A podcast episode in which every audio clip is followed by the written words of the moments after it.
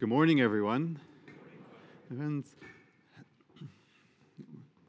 as we look uh, upon the, our scriptures for today, our first reading, uh, the Israelites uh, are freed at last from slavery to the Egyptians and everything that comes with that.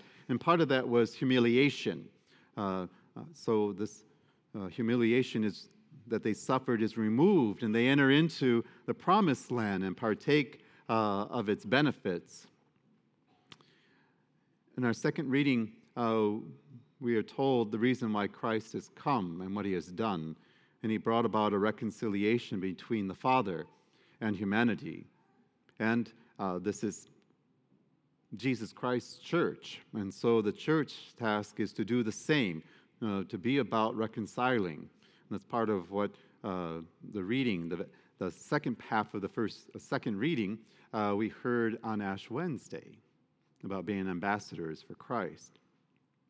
Friends, uh, this parable, uh, there have been uh, symposiums on it and series on it um, that lasts almost a whole week trying to understand. There's so much. Um, so I tried to condense and try and look at it differently each year for you to present it.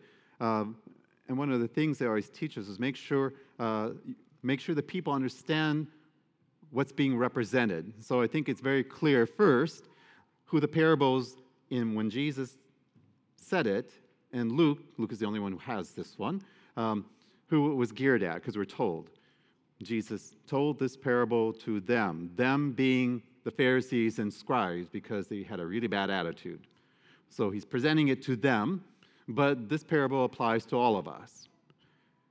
The Father uh, is very clear. The Father represents God and His mercy and his love.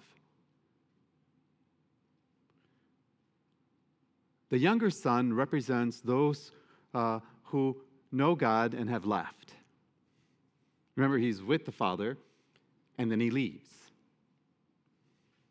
So, this parable is really unique because in this case, Jesus is targeting it uh, not only to the Pharisees and scribes, but to the Jewish people themselves. This is the one time when the Gentiles are not really mentioned and certainly it applies to everyone, but in this case, it's very, he's talking about those who leave the faith. And then the eldest son are, is about the ones who stay and observant of the laws and the precepts and the religion.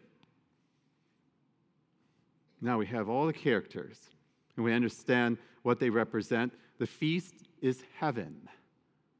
So that party that's going on is the joy that so I thought, oh, wow, they're having parties in heaven. Can't wait to get there, huh? Right? Uh, but it represents heaven. There's an invitation also by the Father to both, both his sons, both of the peoples. And uh, as we look at the importance of these three people in the parable, each of the persons in the story speaks to us uh, in different but very powerful ways, equally. And uh, First, there is the son uh, for which the parable is named, and uh, the prodigal son, uh, which prodigal means wasteful, depends if it's a noun or adjective. But um, the wasteful son, he demands his inheritance, and we're told he goes off and he squanders it. Uh, and uh, we are told the son goes to a distant country. Distant country is not a geographical place. Jesus is not talking about some other city. It's actually symbolic of a way of life, a way of thinking that is different from the faith. In reality, then, uh, it represents a way of living. And uh, so, my friends, there are some Christians who have known that distant country, they have experienced it, where they leave behind the church and the Gospels to follow their own ways. My friends, here uh, they are lured to a place where sin is made to look appealing but sin isn't appealing for very long. I would go further and say sin is fun until the person becomes enslaved by it and through it, through different things, but in particular, I'll look at what I call addictions, such as alcohol abuse, which harms not only the person who's caught in it, but all of their family members. And infidelity in marriage, which destroys not only the marriage, but the very family members involved. Sin is fun until the selfishness and arrogance and deception distorts one's life and leaves the person desolate and isolated from God and from others. This is the distant country symbolism in Jesus' parable. And many in the Christian ways have experienced this. We are told the prodigal son has a moment of recognition. He comes to his senses and he utters, I have sinned. In that moment, uh, when he no longer blames his father for anything, he no longer blames society, if you will, for being too immoral, where he no longer blames his employer for being unfair, when he no longer blames his genetic makeup or his birth order. He simply states, I have sinned. That moment is key for the younger son for a future that will be different for him. How often one remains trapped in destructive and sinful patterns of living, ready to blame anyone and anything. It is a lack of maturity for sure, but a lack of responsibility when one enters the blame mode. Blaming a parent, blaming family members, blaming the pastor. Yeah. I've had people come, because of you, Father Mark, I'm not going to be in church anymore. Wow, I have a lot of power, don't I? but I, you know, you try not to be smug with the parent. Okay, all right. And people will blame the church, people will blame society, people will blame current scandals. My friends, it is a grace when the person is able to say and mean and take ownership, I have sinned. I take responsibility. It is a sign of moral awakening and spiritual maturity in that person. My friends, the path to heaven, the banquet, the path to heaven of this prodigal son lies in the importance of being able to recognize and say, I have sinned My Friends, there's the other path that is represented by the elder brother. And maybe it's when the person feels that uh, people uh, who repent should not just be able to walk right back into the church. They should suffer. They should be humiliated. And they should have to pay for what they have done. But, my friends, true contrition and true desire to be different and to work towards that suffices. I don't know, someone's, Are you sure, Father? Yes, because this is what the second reading is talking about. Because of Jesus Christ, because of his passion, death, and resurrection, because of his wounds, he is healed the relationship between humanity and his Father. Because of Jesus Christ, we can come back home. And it's not just coming back home, as we see represented by the eldest son. The Father receives him back and puts him back in his proper positioning. So the repentant sinner comes back and doesn't hang out outside the gates of heaven, but comes right into the banquet room itself.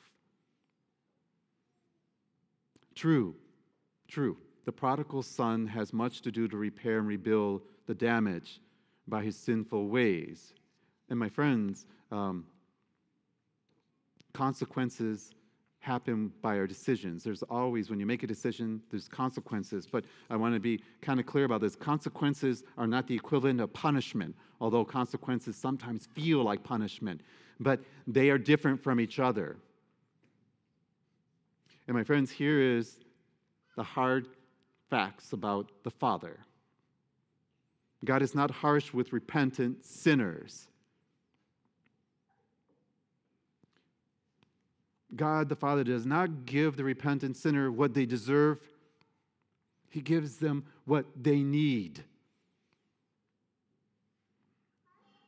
God's goodness to others. And here's sometimes where other Christians have this really bad attitude God's goodness to others, particularly the repentant sinner, does not diminish His love for you and I because he has offered forgiveness and restores the repentant sinner to their rightful place, does not diminish his love for you, who has been faithful all this time. And here is the other fact God is free to give his grace to anyone, anyone he desires, and at any time he desires. To the saint and to the repentant sinner, God says, Come, let us celebrate.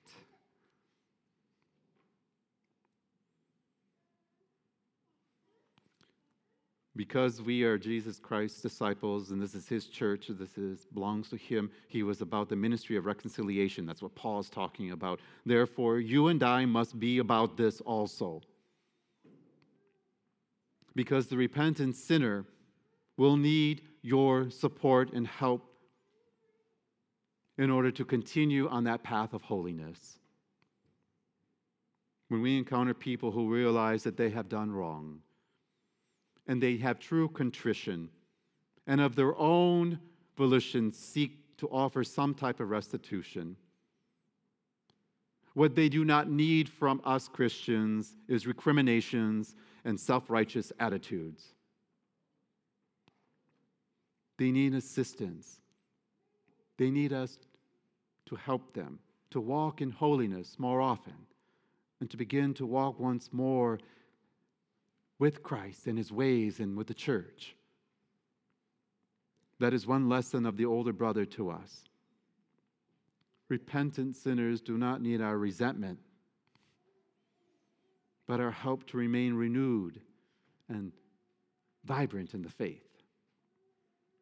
They need our help and encouragement in their decision to return to Christ. That is the way to the heavenly banquet for the older brother by assisting his younger brother to walk in the ways of the Lord. Finally, there is the father, willing to take the repentant son back, seeking reconciliation for his whole family in doing so. And not only just taking him back, but putting him in his rightful place with the family. St. Paul refers to this as the ministry of reconciliation, the bridge building. We have many people in our time who are experts at polarization and divisive things, and they have made a way of life of it. The work of bridge building between divided and conflicted people is part of the walk of the holiness of a disciple of Jesus Christ. The way of the Father is for all Christians and that leads to heaven also being a peacemaker, a bridge builder. This parable speaks to all of us today. Through the prodigal son, the younger, it speaks about the importance of coming to that point and saying, I have sinned and I wish to change. The elder brother, it speaks of the need of those who repent for our assistance and our prayers and not our resentment. And through the loving and forgiving Father who is filled with joy that his Son has returned, the one who was lost. It speaks to us about the very holy and sacred ministry of reconciliation, of forgiveness, of compassion, and of building bridges.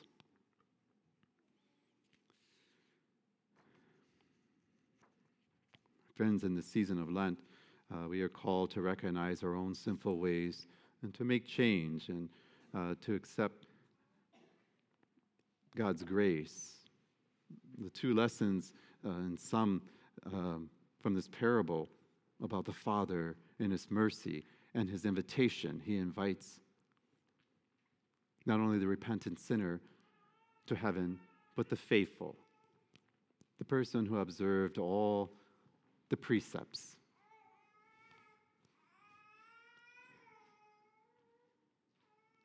The sinner, what is required of him? To repent. What about the faithful one who comes to church every Sunday?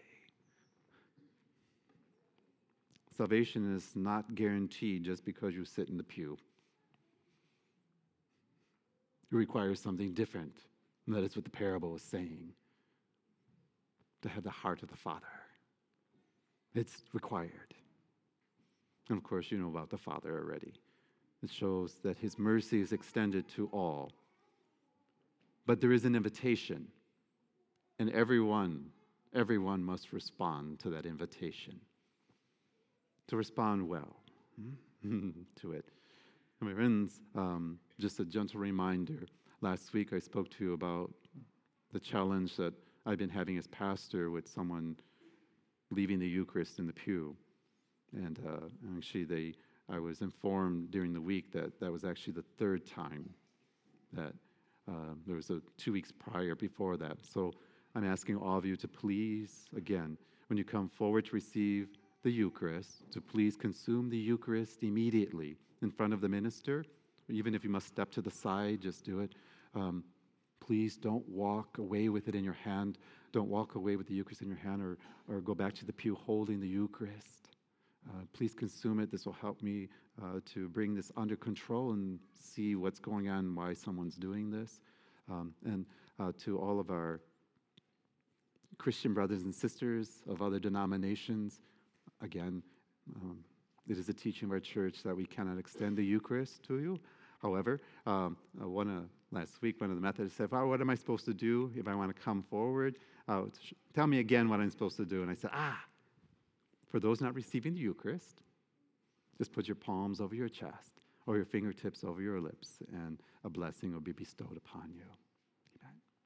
Did I tell you God loves you? Amen.